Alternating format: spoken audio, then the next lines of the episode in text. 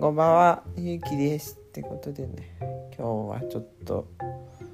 一人で音声を取っていくんですけれども、も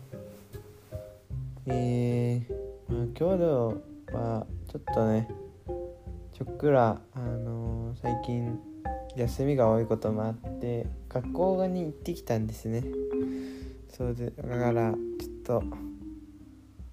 はい、学校に行ってきたんですけれど、まあ。まあそそれ以上でもそれ以下でもなく学校に行ってきたんですけどまあそれでねちょっと大きなイベントがあってそのことについて話していこうかなと思います。はい。えー、まずその結構大きなイベントっていうのがなんかこう学校でか初めてぐらいのなんかボランティア活動をしたみたいなんですね。でそうボランティアでなんかちょっと地域のゴミを拾うみたいなことをしたんですけどまあそれ以上でもそれ以下でもないんですけどでそのまあ地域のゴミ拾いまタバコの吸い殻とか落ち葉とかをちょっと拾ってきたんですけど道を歩いてあと公園とかも行ってね。でそういう感じでちょっとゴミを拾ってきてやっぱ思ったのは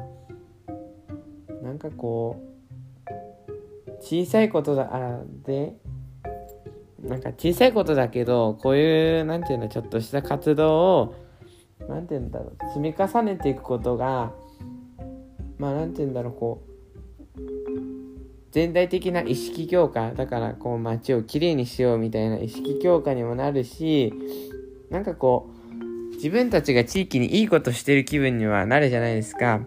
だから地域を好きになってまあそういう意味で言うとなんだろうこうやっぱねややっぱねっていうかやっぱ自分の地域好きじゃなきゃよくはしようとは思わないと思うんですけどなんかそういう自分が地域にいいことしてるなって思うと自然にその地域をてか自分の地域を好きになる気はするのでなんかそんな感じのまあ結局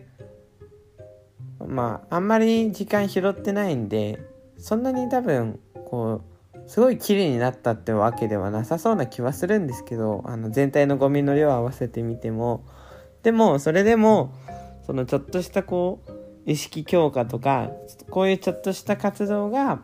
まあその意識を変えてって結局より良くしていくんだろうなってまあだから直接的なつながりはなくてか直接的に綺麗になるのもあるし間接的なそのものも大きいんじゃないかなって。あとはあれですよね。そんな学校なんてすごく地域の一部なのでその拾ってる生徒を見てねなんだろうこうああこの地元っていいんだなってこう周りの人にもそういう印象を与えられるのがねやっぱすごくいいなと思ってやっぱこういう活動をちょっと少しずつやっていくのがやっぱり大事なのかなみたいなことをやってみて思いました。ってことで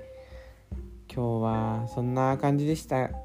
かそんな感じですかね。そういえば、会話はどんどん伸びてます。ってことで、今日も聞いてくださりありがとうございました。また明日も聞いてください。以上、ゆうきでした。ありがとうございました。